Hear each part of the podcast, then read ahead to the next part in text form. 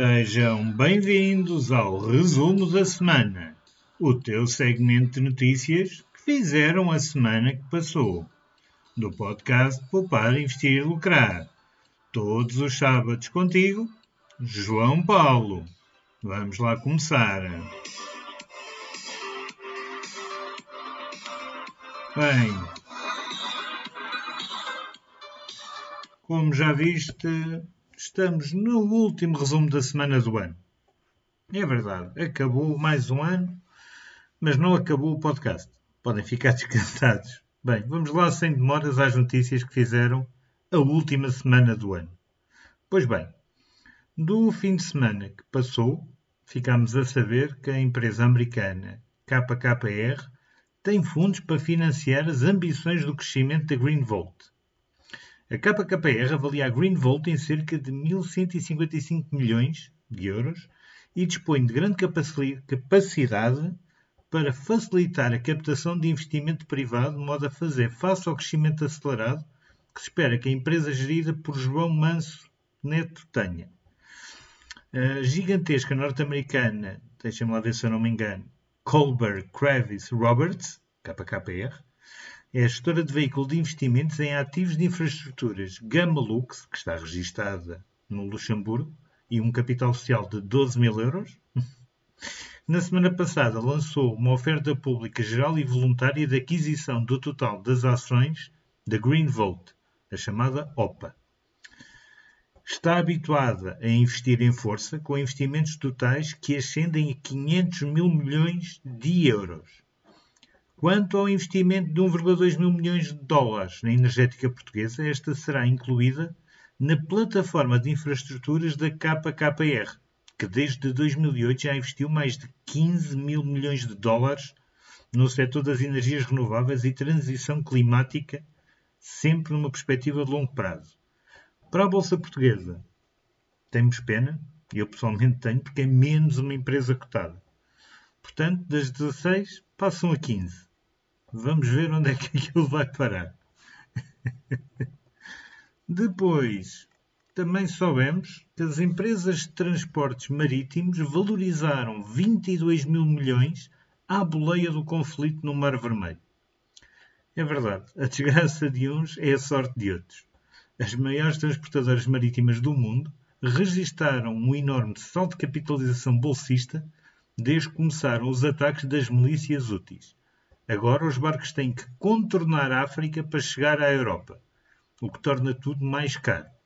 À primeira vista, os ataques das milícias úteis no Mar Vermelho são uma má notícia para as empresas de transportes marítimos, com muitas obrigadas a expender rotas, mas nem tudo o que parecem.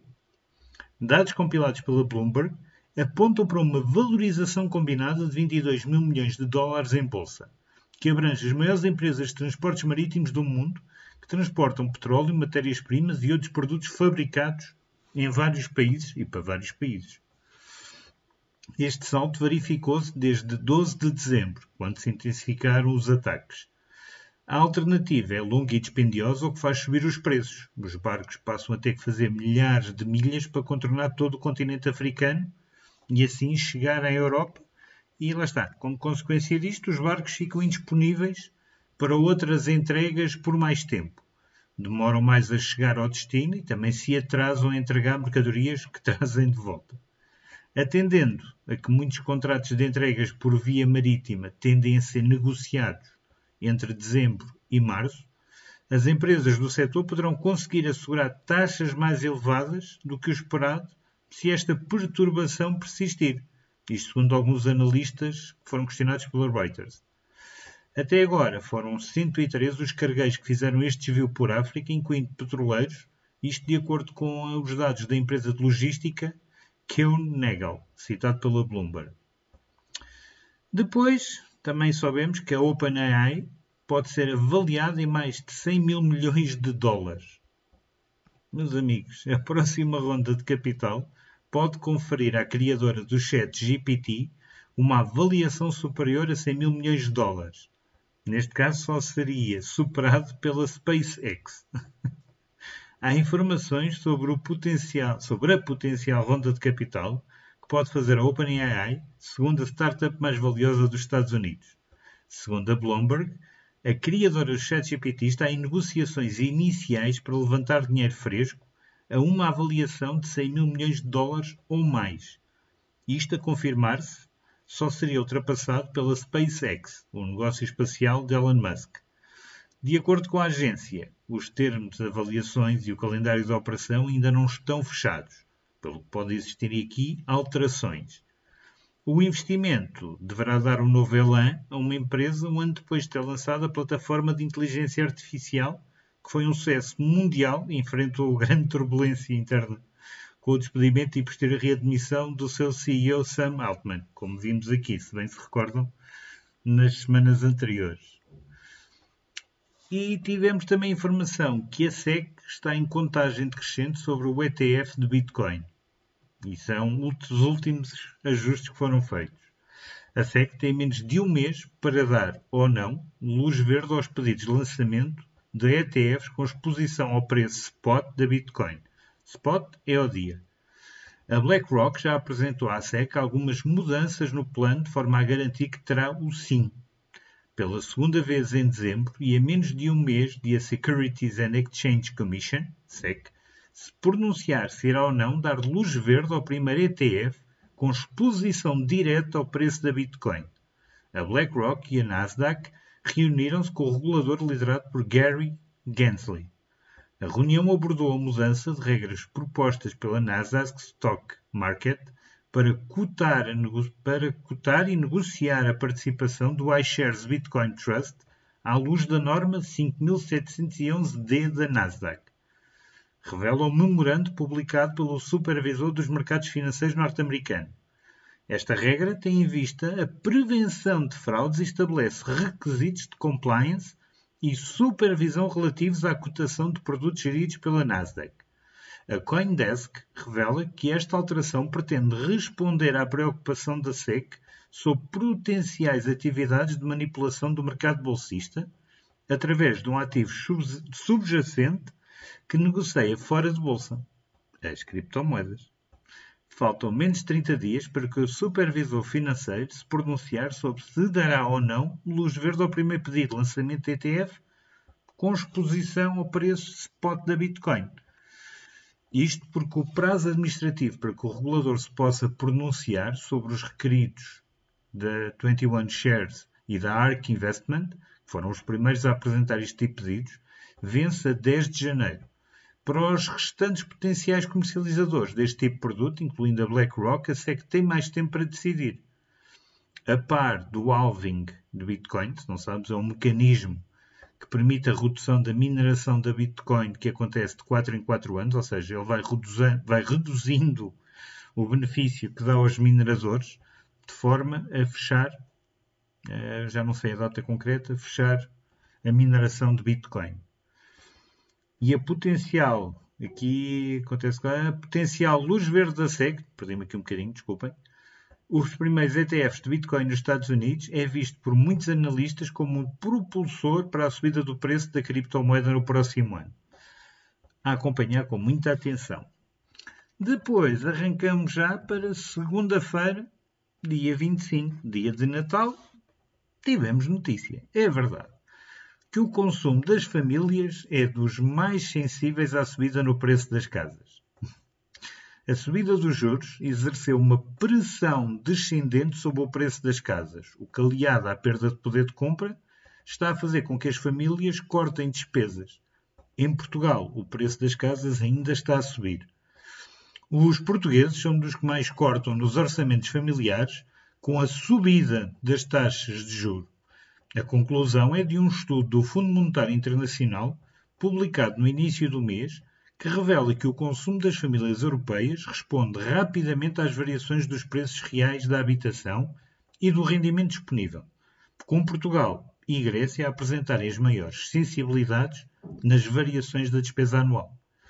No estudo, o FMI refere que as famílias em toda a Europa enfrentam uma dupla crise, que, ameaça, não amassa nada, só ameaça, fazer abrandar o consumo privado. Por um lado, estão a enfrentar o pior choque inflacionista desde a Segunda Guerra Mundial, que lhes retira o poder de compra, e, por outro lado, uma súbita correção dos preços da habitação. Em ambos os casos, a subida dos juros tem um impacto negativo, que se traduz numa redução dos gastos familiares. O FMI alerta, no entanto, que, embora alguns países continuem a registrar taxas de crescimento positivas no preço das casas, arriscam um abrandamento ainda maior no crescimento das despesas de consumo. Isto especialmente se as famílias sofrerem uma perda real da riqueza que se estende além do setor da habitação. Ou seja, caso haja uma correção dos preços das casas em Portugal, o consumo pode ressentir-se de forma mais expressiva. E saltamos logo para terça-feira, dia 26, portanto, dia 25 foi curtinho.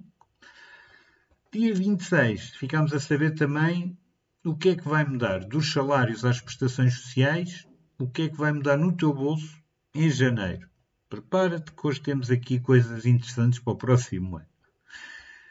Do aumento histórico das pensões pelo efeito da inflação e a maior subida alguma vez ocorrida do salário mínimo, janeiro promete trazer várias mudanças à carteira dos portugueses. Os salários tenderão a aumentar em 2024. A retribuição mínima terá o maior aumento uma vez ocorrido. As pensões vão subir por efeito da inflação e as demais prestações sociais também vão ser reforçadas, nomeadamente o abono de família e o subsídio de desemprego. O salário mínimo passa para 820 euros. Neste caso, o salário mínimo vai passar dos 760 para os 820 em janeiro de 2024. Em causa está um aumento de 60 euros ou 7,6%. O salário dos privados tem como referencial 5% para aumento, mas é referencial.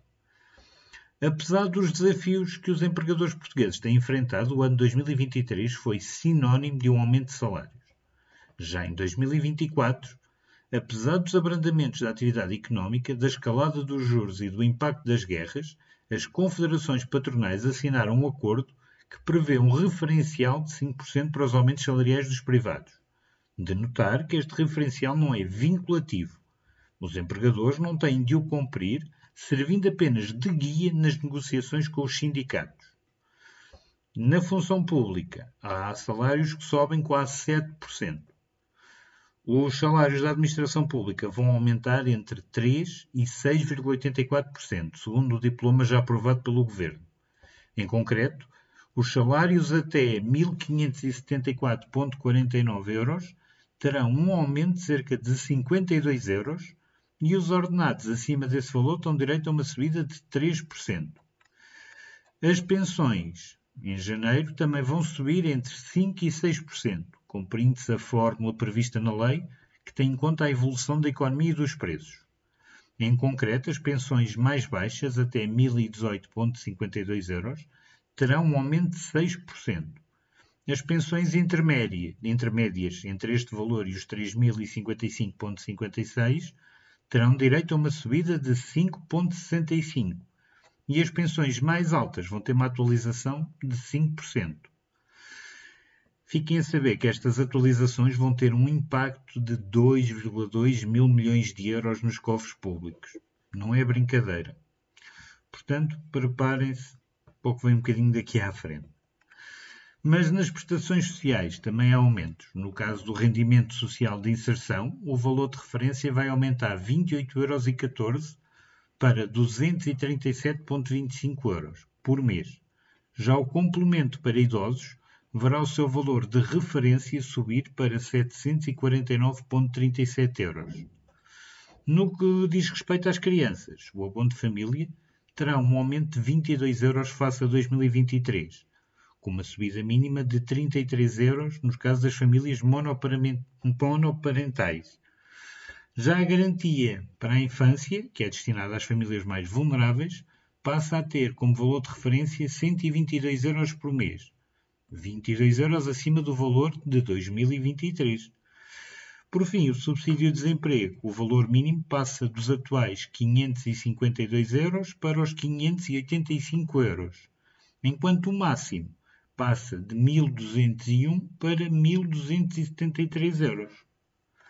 E como foi um dia de conhecidas muitas notícias, também ficou conhecido que o gasto com alimentos e roupa pesa metade do que há 20 anos. Isto vai ser giro hoje.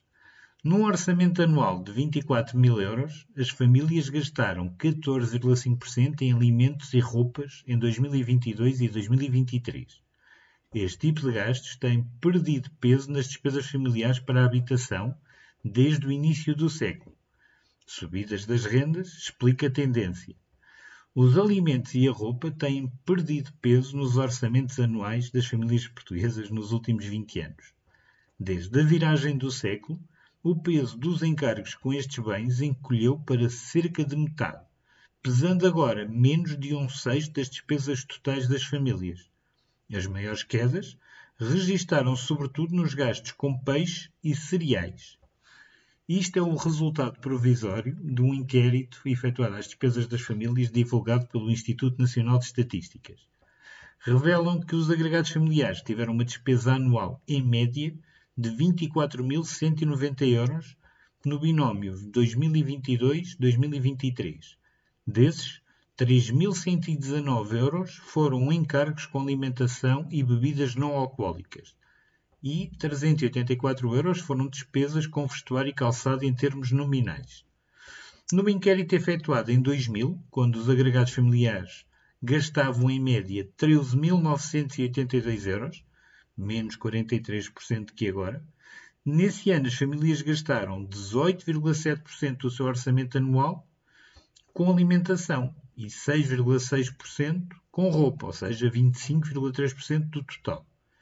Significa isto que no espaço de duas décadas o peso das despesas com alimentação e roupa diminuiu 10,8 pontos percentuais no orçamento médio das famílias. Mas esta descida é explicada sobretudo pelo aumento do peso das despesas com habitação, que representavam mais de um terço do total dos gastos pelas famílias em 2022 e 2023.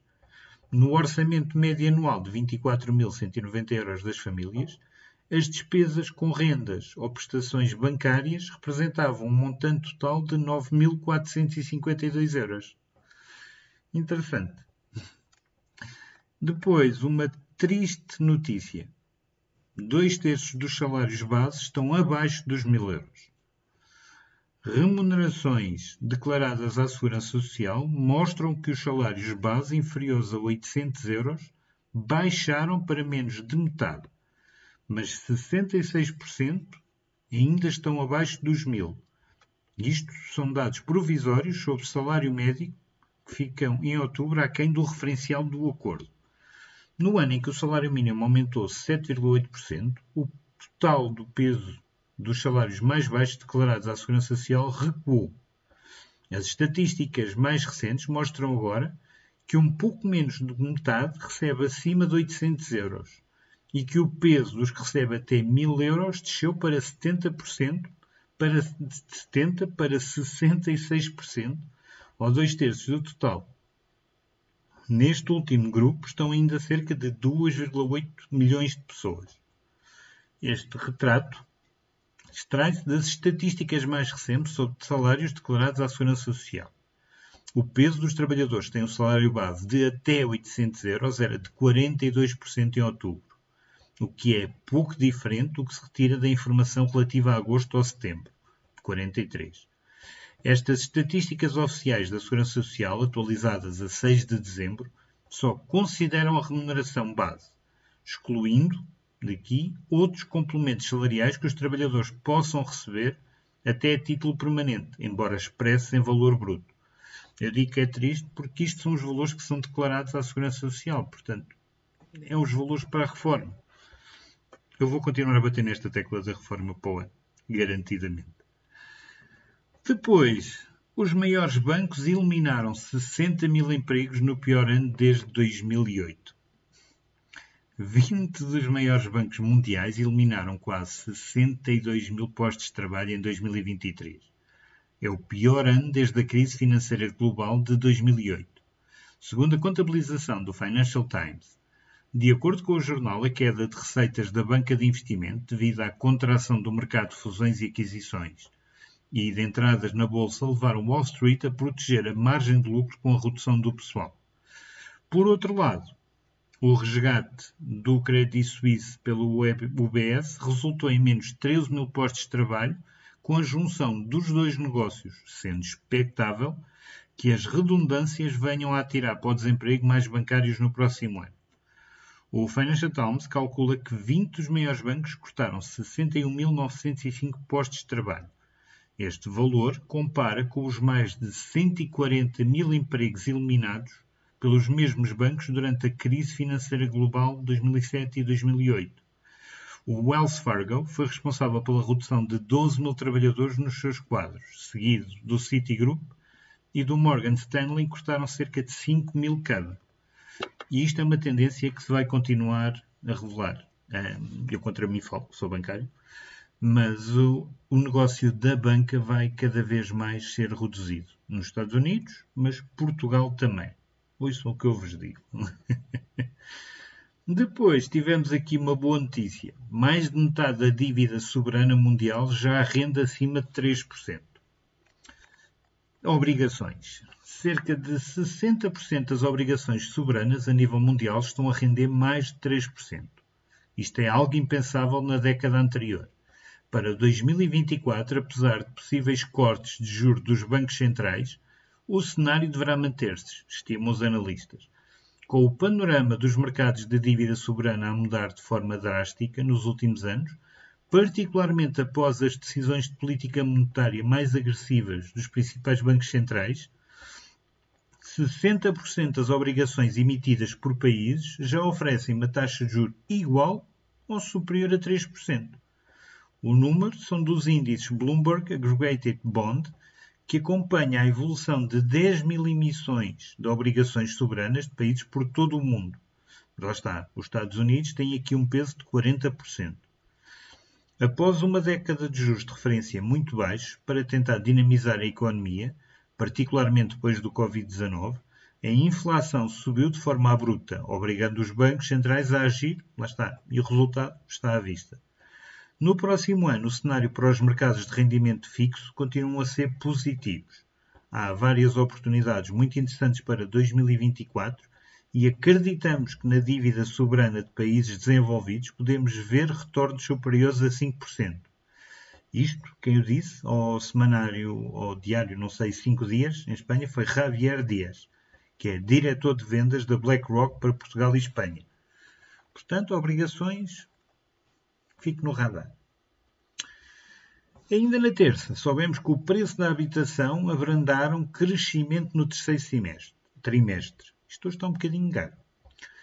No terceiro trimestre venderam-se menos casas. O valor transacionado registrou uma queda de 12,2%. O índice de preços da habitação cresceu 7,6%, que é o aumento menos expresso desde o primeiro trimestre de 2021. Entre julho e setembro de 2023, transacionaram-se 34.256 habitações, o que corresponde a uma queda de 18,9%. Isto era uma tendência já sentida entre abril e junho. E comparando com os números do trimestre anterior, a queda ainda é maior, 22,9%.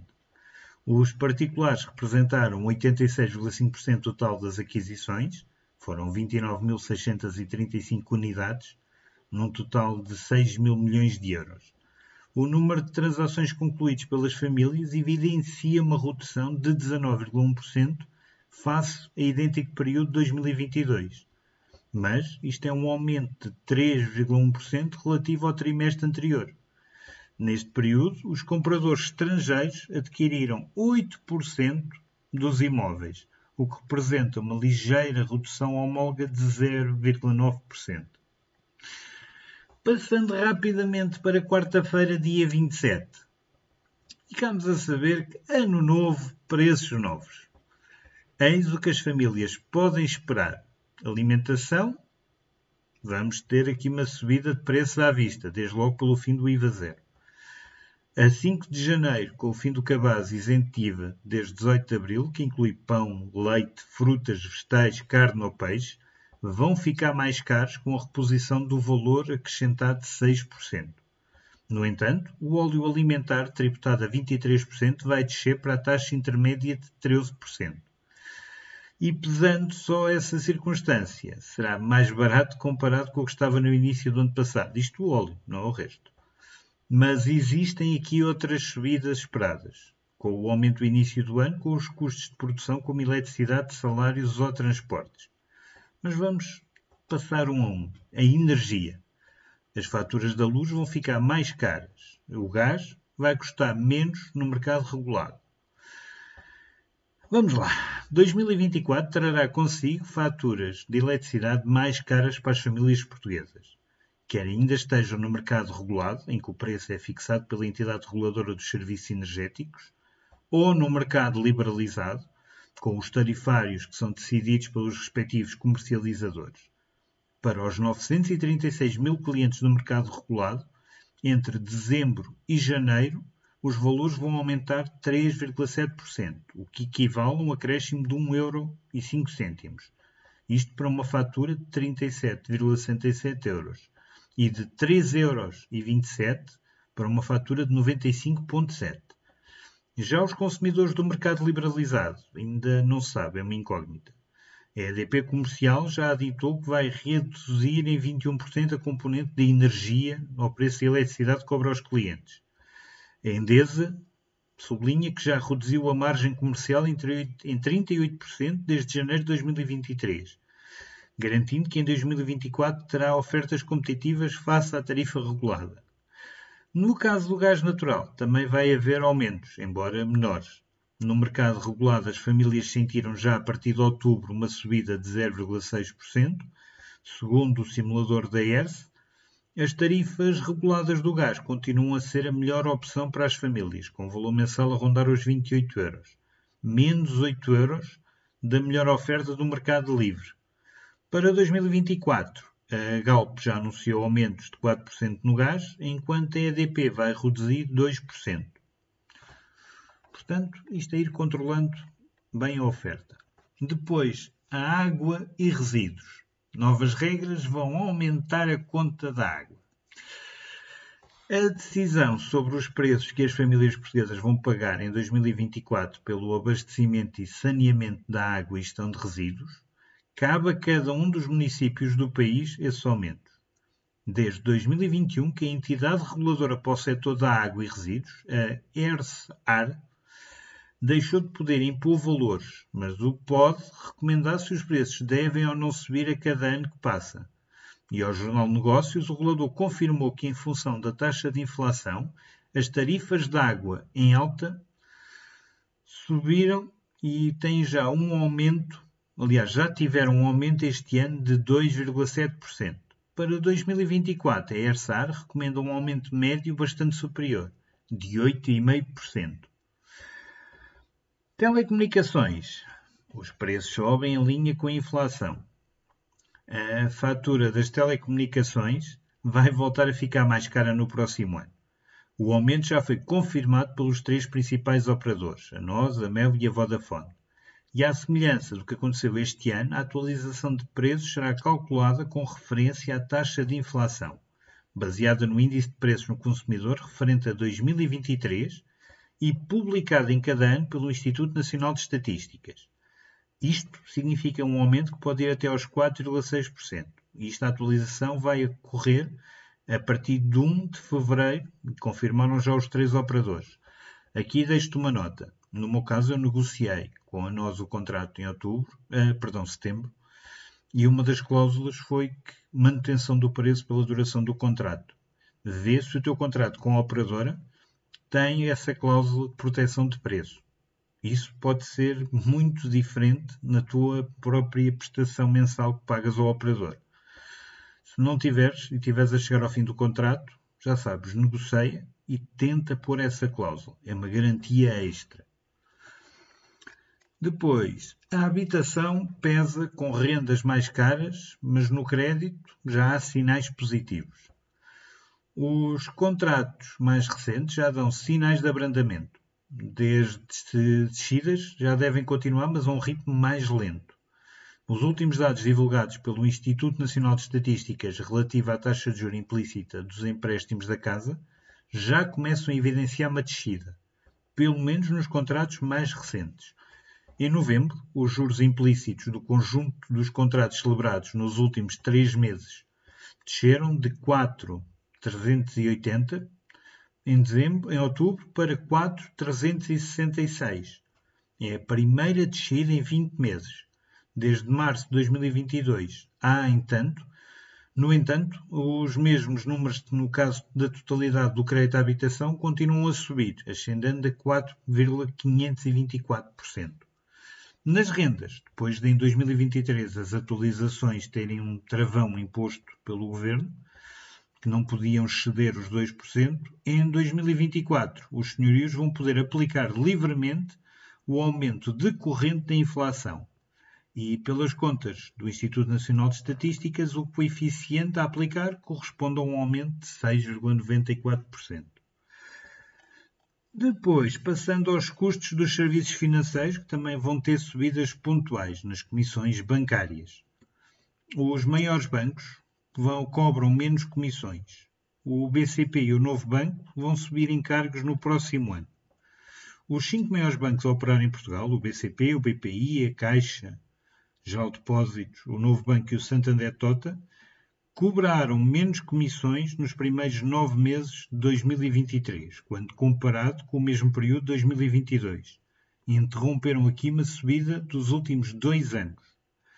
O BCP foi quem mais lucrou com estes encargos e um dos dois bancos que aumentou os custos anuais, isto juntamente com o novo banco, ascendendo aos 418,8 milhões de euros.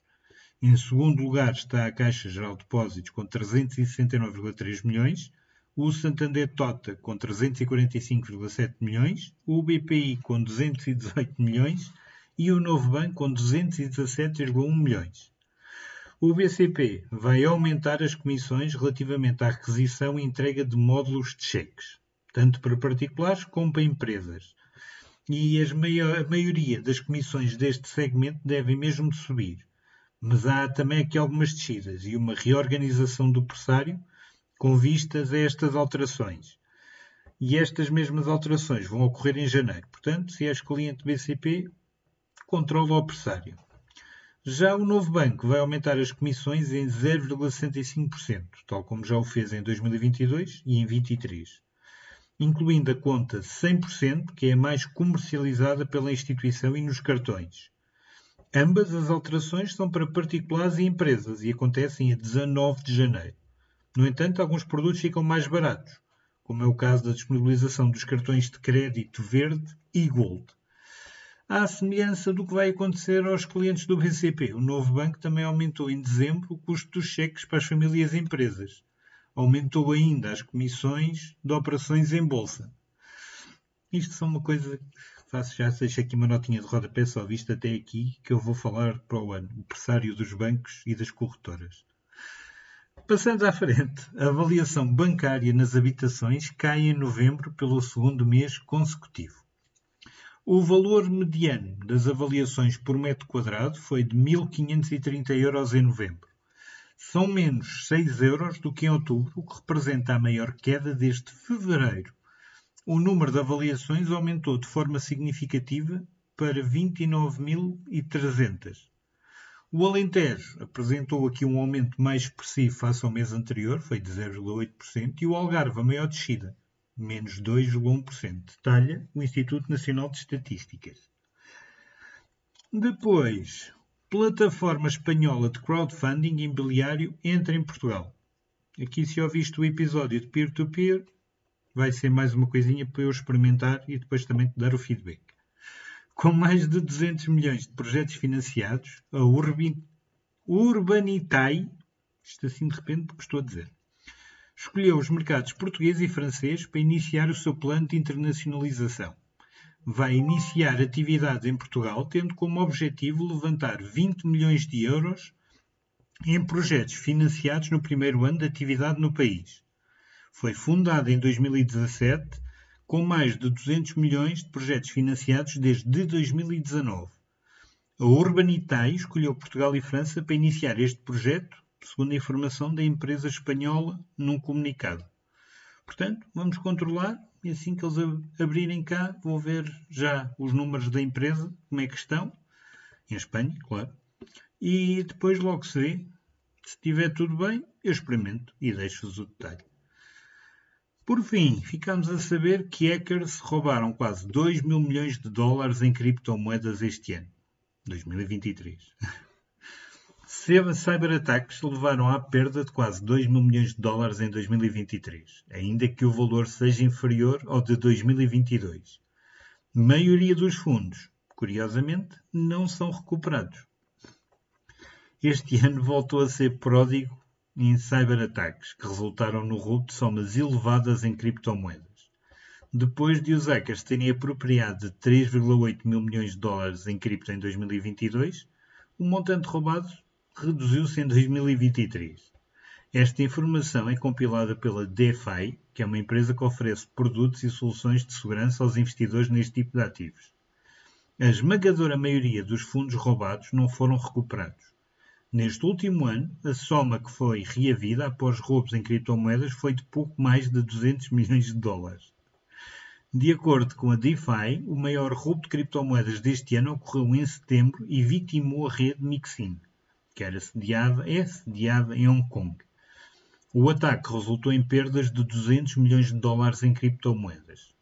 Antes disto, no início de um período de turbulência na banca e pouco depois do colapso do banco Silvergate, o protocolo de criptoempréstimos Euler Finance foi vítima de um ataque, que conduziu à perda de 197 milhões de dólares em várias criptomoedas. Aqui deixo aquela recomendação que já deixei em vários episódios de cripto. Se tiverem um valor já simpático, e isso vai variar de pessoa para pessoa, não sou o que vou dizer X, mais vale ter uma carteira física. Se quiserem, eu vou dedicar um episódio só a isso e como é que funciona. Mas é a melhor forma, é como eu tenho e não há preocupações com isto, nenhumas. Passando já para quinta-feira, dia 28 do 12, os impostos. Vamos conhecer as datas mais importantes para famílias e empresas em 2024. Prepara o papel e a caneta ou o telemóvel que vais precisar de escrever para não te esqueceres. Só se tiveres uma empresa, escreve mesmo. Os patrões terão de comunicar as faturas mais cedo. Taxas sobre alojamento local é cobrada a 25 de junho e as declarações de IRS entregues até 30 de junho. As prestações do IMI vão ser pagas em maio, setembro e dezembro. O calendário fiscal para 2024 apresenta aqui algumas novidades, nomeadamente para as empresas. Terão de comunicar mais cedo as faturas à autoridade tributária, até ao dia 5 do mês seguinte. Estes documentos em papel, que deveriam terminar este ano, vão continuar a ser aceitos como faturas eletrónicas até dezembro de 2024. Os inventários de bens vendidos e em estoque têm que ser reportados até 31 de janeiro.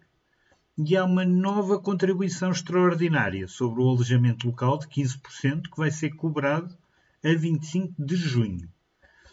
Para as famílias, as principais datas aqui a ter em mente dizem respeito ao IRS, ao IMI e ao IUC. Para beneficiar das deduções das despesas gerais e familiares no IRS, deves validar as faturas no portal e-fatura até 26 de fevereiro, tendo até 1 de abril para reclamar. Entre 1 de abril e 30 de junho decorre o prazo para a entrega da declaração de IRS. Relativamente ao imposto municipal sobre imóveis, o pagamento pode ser realizado de uma só vez, ou em duas ou em três prestações, consoante o valor a liquidar. Se o IMI referente ao ano anterior for igual ou inferior a 100 euros, o imposto é pago de uma vez. Se superior a 100 e inferior a 500 euros, é dividido em duas tranches. A primeira é paga até 31 de maio e a segunda até setembro. Para montantes superiores a 500 euros, a terceira prestação será paga até dezembro. De salientar que os imóveis, que em 2024 são alvo de uma atualização trianual automática do valor patrimonial tributário, o VPT, que também já falei aqui, vai ser feito pela AT e vão sofrer um aumento de 6,75% no caso de prédios para habitação e 9% nos prédios de serviços, comércio e indústria. Isto 2024 vai ser giro. Já o IUC, o pagamento de vida, é até ao final de cada mês do aniversário da matrícula da viatura. Não te esqueças que isto dá umas coimas engraçadas. Depois, já começamos aqui a ter previsões para o próximo ano. O corte nos juros na Fed, que abre a porta à subida do ouro em 2024. No seu outlook para o próximo ano, a corretora XTB antecipa que, com o potencial fim do ciclo das taxas diretoras nos Estados Unidos, um metal, um metal precioso possa vir a romper a consolidação de preços na faixa entre os 1.600 e os 2.000 dólares por onça. O ouro está a ter um final de ano muito risonho e 2024 também se revela promissor, após ter atingido aqui o máximo histórico a 3 de dezembro dos 2.135 dólares por onça. O metal amarelo prepara-se para fechar 2023 com uma valorização superior a 10%. O atual trimestre tem sido de bons ganhos, muito à conta do conflito entre Israel e o Hamas que levou a uma maior procura deste ativo, que é considerado um valor refúgio. Além disso, espera-se que a Reserva Federal dos Estados Unidos possa começar a cortar as taxas de juros federais no primeiro semestre de 2024, o que pode levar aqui a uma debilitação do dólar, e como o ouro é cotado em dólar, pelo que ganha fogo quando a moeda norte-americana cede, e aqui um alívio das taxas de juros da dívida.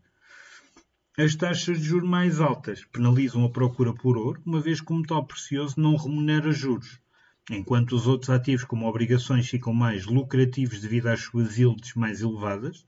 Por isso, a convicção é que o ciclo de subida dos juros terminou e que em breve se iniciará o ciclo de descidas tem ajudado aqui a fortalecer os preços, pois nos últimos três anos este metal precioso ter tido um desempenho abaixo da maioria das matérias-primas ao negociar, num intervalo muito neutro.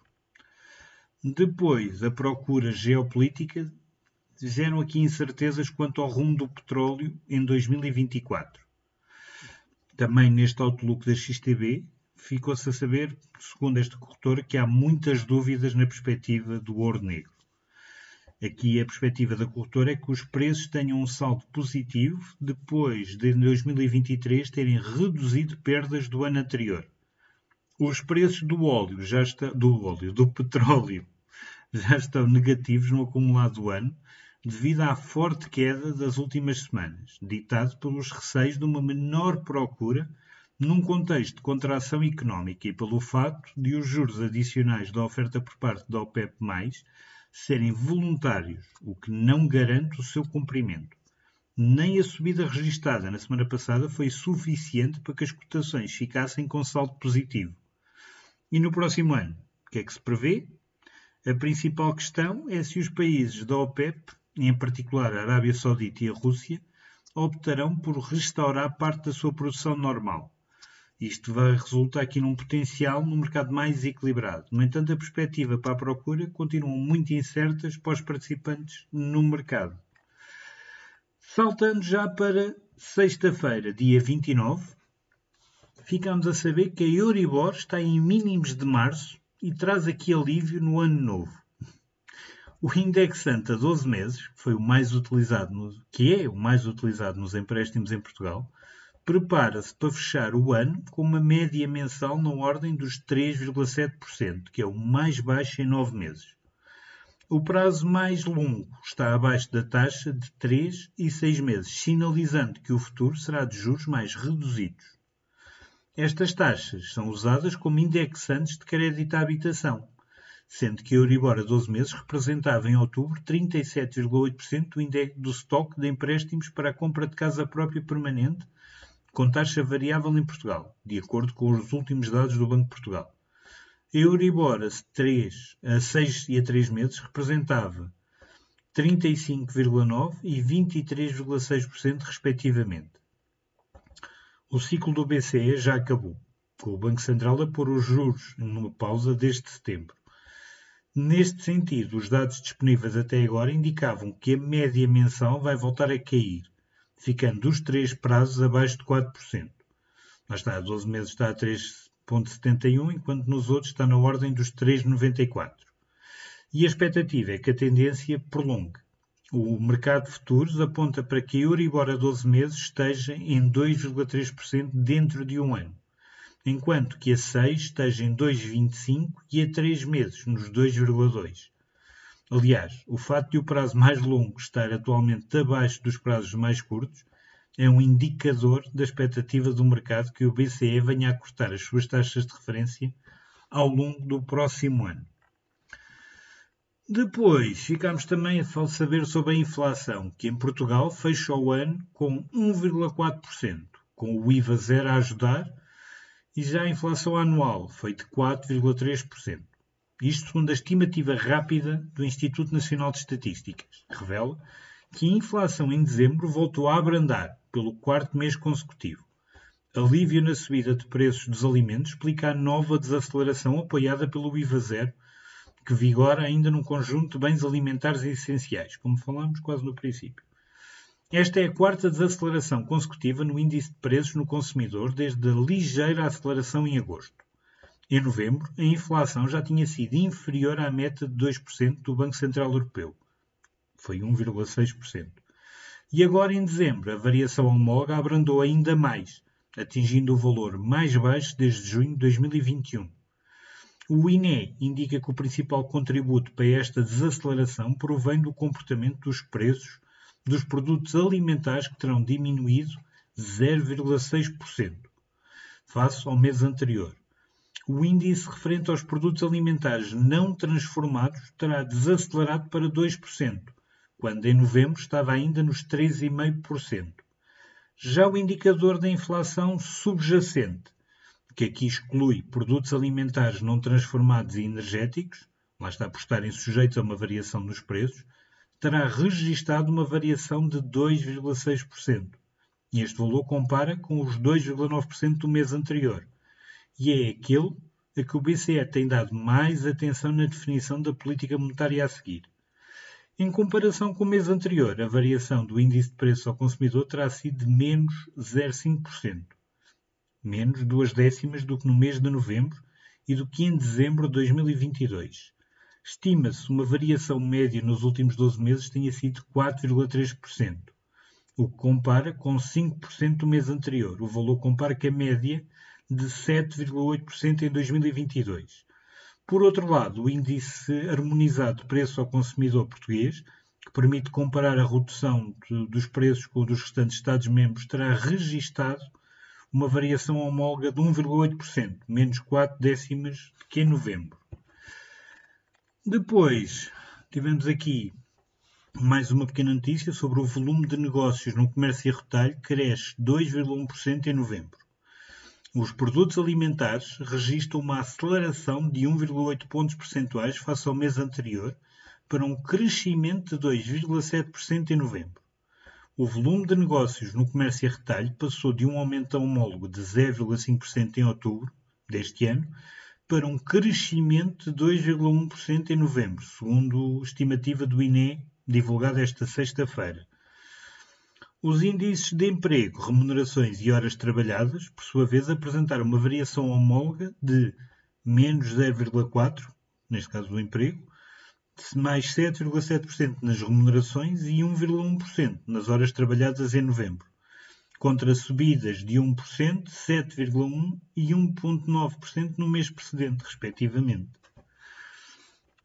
Depois tivemos aqui a última notícia vamos dizer assim, do ano, que a Bolsa de Lisboa vive o melhor ano desde 2021. O Motengil dispara 238%. A construtora teve o melhor desempenho, mas foi o BCP que mais contribuiu para que os ganhos do índice PSI em 2023. O ano foi positivo em Lisboa em linha com as restantes praças europeias, apesar da pressão exercida pelos pesos pesados da energia. O PSI valorizou 11,71% em 2023, tendo fechado nos 6.396,48 pontos, na última sessão do ano, na qual ficou na linha d'água, ou seja, uma queda muito ténue de 0,06. Apesar de ter sido a estrela do ano, o peso da Motengil no PSI é inferior a 3%. Assim, foi o BCP o principal motor de desempenho do PSI o banco liderado por Miguel Maia subiu 87,43% para 0,27 euros por ação, o que compara perdão, com ganhos da Banca Europeia na ordem dos 20%. O desempenho superior, que aqui pode ter sido muito ajudado pela, pela promessa do banco voltar aos dividendos, valeu o regresso ao índice que agrega as maiores cotadas europeias, o Stock 600. Entre as 16 cotadas do PSI, 11 fecharam o ano em terreno positivo. Lá está, aqui Ibersol fechou o pódio, com ganhos anuais a subir 21%, enquanto a Jerónimo Martins valorizou 14,17%. Já os CTT cresceram 13,31% e a Corticeira Amorim 4,82%. No papel e pasta de papel, a Altri avançou 9,35%, a Smapa 8,41% e a da Navigator 2,72%. Na energia, a tendência foi mista, com a Galp a subir 5,79% e a Greenvolt 4,87%. Já no sentido contrário, a família EDP fechou o ano em baixa, com a casa-mãe, ou seja, a EDP recuar 2,17% e a EDP Renováveis a desvalorizar 9,99%. Ainda na energia, a REN perdeu 7,74% no ano, enquanto a Sonai caiu 3,26%. Mas a maior desvalorização foi a da NOS, que recuou 15,43%. Isto para o ano eu vou olhar eh, com mais atenção para, para o PSI. e agora passamos para a fase final do episódio, que é os mercados financeiros, e aqui vamos fazer uma revisão da semana e do ano. Lá está, em Portugal uh, acabou por fechar uh, a semana com uma queda de 0,4%, em que as maiores subidas semanais coube a Ibersol com mais 0,91%, a Greenvolt com mais 0,25 e a EDP com mais 0,15. Do lado das quedas semanais, temos a Galp Energia com uma queda de 0,97, a da Navigator com uma queda de 1,61 e a Altri com uma queda de 1,88. Aqui não falo das anuais, porque já falei acima, mais detalhadamente. Passando já para os nossos vizinhos espanhóis, com o IBEX 35, fechou a semana com uma queda de 0,10, mas o ano fechou a valorizar 22,76%. No lado das subidas semanais, tivemos a Grifols com uma subida de 8,23, a Logista com uma subida de 1,75 e a Acciona com uma subida de 1,25. Nas quedas semanais tivemos o Banco Inter com uma quebra de 2,26, a Fluidra com uma quebra de 2,89 e a Endesa com menos 4,62. No resumo anual do IBEX 35, as maiores subidas anuais couberam aos laboratórios farmacêuticos Rovi, com mais 66,94, a Inditex com mais 58,67% e a ACS com mais 52,61%. Do lado das quedas anuais, tivemos a Unicarra Banco, com uma quebra de 13,68, a Corporación Acciona, com menos 22,30 e a Acciona, com menos 22,45. Tivemos aqui resultados bem interessantes anuais. Já o índice alemão, o DAX, subiu esta semana 2,27 e em níveis anuais cresceu 20,31. No caso semanal, tivemos a subida da Siemens com mais 6,19%, a Bayer com mais 2,83% e a Merck com mais 1,98%. Do lado das quedas semanais, tivemos a E.ON com menos 1,2%, a Munich Reinsurance com menos 1,81% e a Fresenius com menos 1,89. Do lado anual, as maiores subidas do índice alemão couberam a Rheinmetall com mais 54,26%, a Heidelbergen Cement, isto não é difícil, mais 51,91% e a SAP com mais 44,70%. Do lado das quedas anuais, tivemos a Bayer com menos 30,41%, a Siemens com menos 31,72% e a Zalando com menos 35,22%. Passando já para o principal índice bolsista europeu, o Stock 50. Esta semana cresceu 0,01 e a nível anual cresceu 19,2. Semanal, as maiores subidas couberam à Prosus, com mais 5,31, que é dos Países Baixos, à Bayer, alemã, com mais 2,83, e à Oi, que é finlandesa, com mais 1,75. Do lado das quedas semanais temos a Total Energy, com, que é francesa, com menos 1,12, a Hermé, também francesa, com menos 1,15, a alemã Munich Reinsurance com menos 1,81.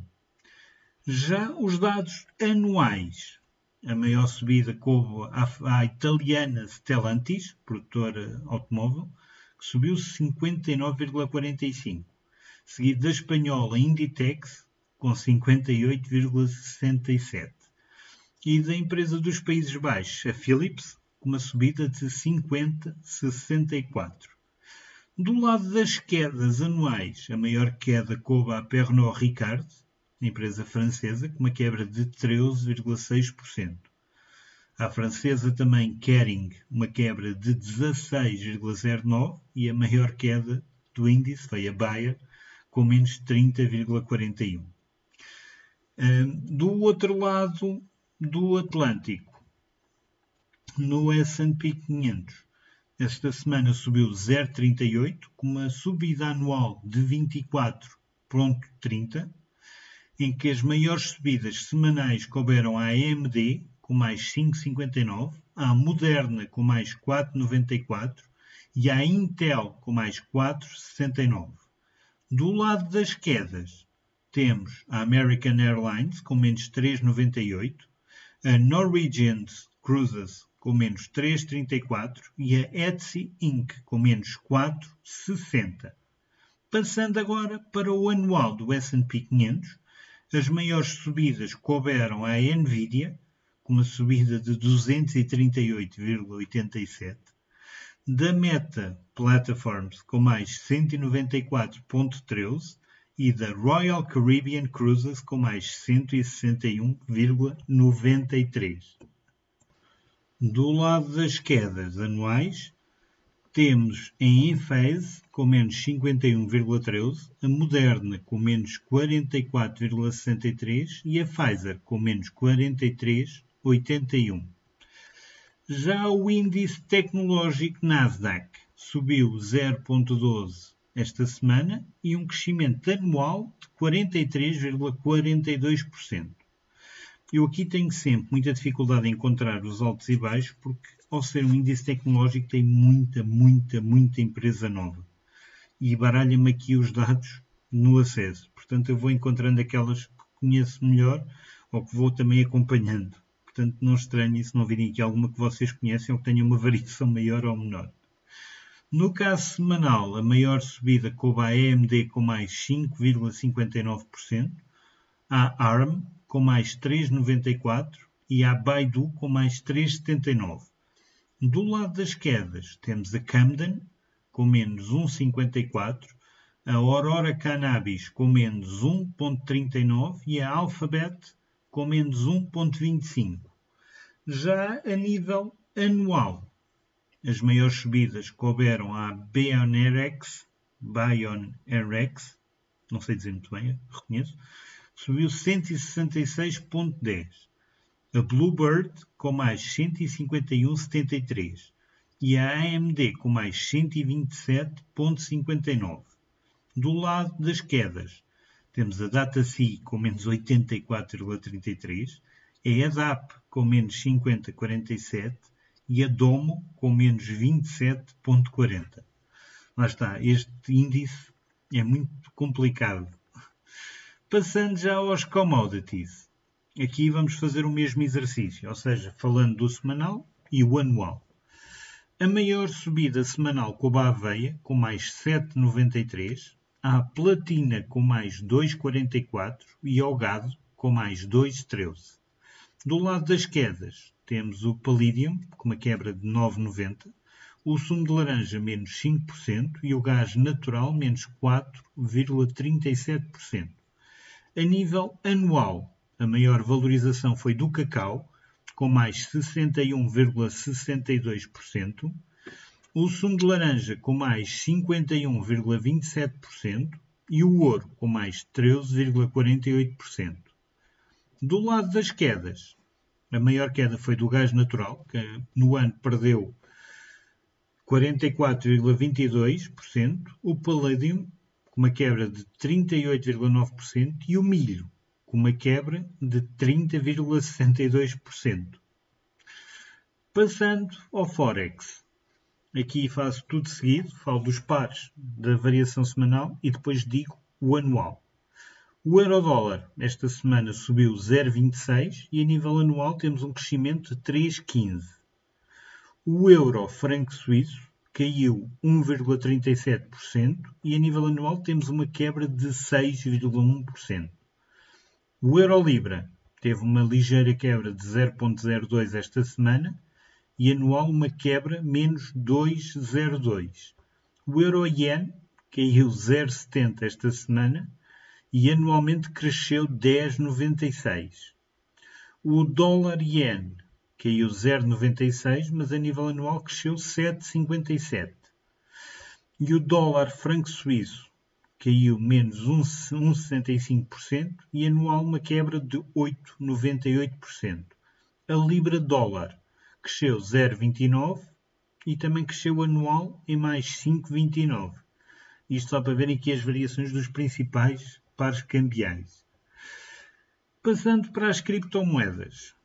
A Bitcoin esta semana quebrou 4,19%, mas a nível anual cresceu 114,57%. Ou seja, fechou a altura que eu gravei, estava a cotar nos 41.937,8 dólares. Já o Ethereum, esta semana, caiu 0,85, mas anual subiu 89,47% e fechou a 2.285 dólares,57. A Cardano, esta semana caiu 2,94 e a nível anual subiu 137,16 para os 60 cêntimos de dólar. Já a Solana subiu 7% e este ano 775,57% para os 104,14 dólares. Já a XRP quebrou 0,23 e a nível anual 83,61% para os 0,618 cêntimos de dólar. E bem, meus amigos, foi assim o último resumo da semana do ano. Prometo voltar já no próximo ano em força. E desejo-te já um bom ano. E como eu te digo, voltamos a ver-nos já no próximo. Só uma nota: isto não são recomendações de investimento, isso que fique bem registado. Isto sou a apresentar as principais notícias e os principais mercados, empresas, cripto, forex, commodities. Isto não são nenhumas recomendações. Lembra-te disso. Faz a tua análise e também podemos falar nisso no futuro, mas nunca recomendações. Não te lembres, não te esqueças disso. E volto a repetir-te: um bom ano para ti, cheio de sucessos pessoais e profissionais e, acima de tudo, financeiros. E já sabes, se gostaste, subscreve o podcast. Se ainda não o subscreveste, é importante na continuação deste projeto. Partilha com um amigo a quem estes assuntos possam interessar ou ajudar. E se tiveres a hipótese onde estás a ouvir deixar um rating, Dá porque ajudem muito o projeto e não te custa nada. Faz lá isso por mim. E eu, é como te digo, eu espero por ti já no próximo resumo para o ano. Até lá!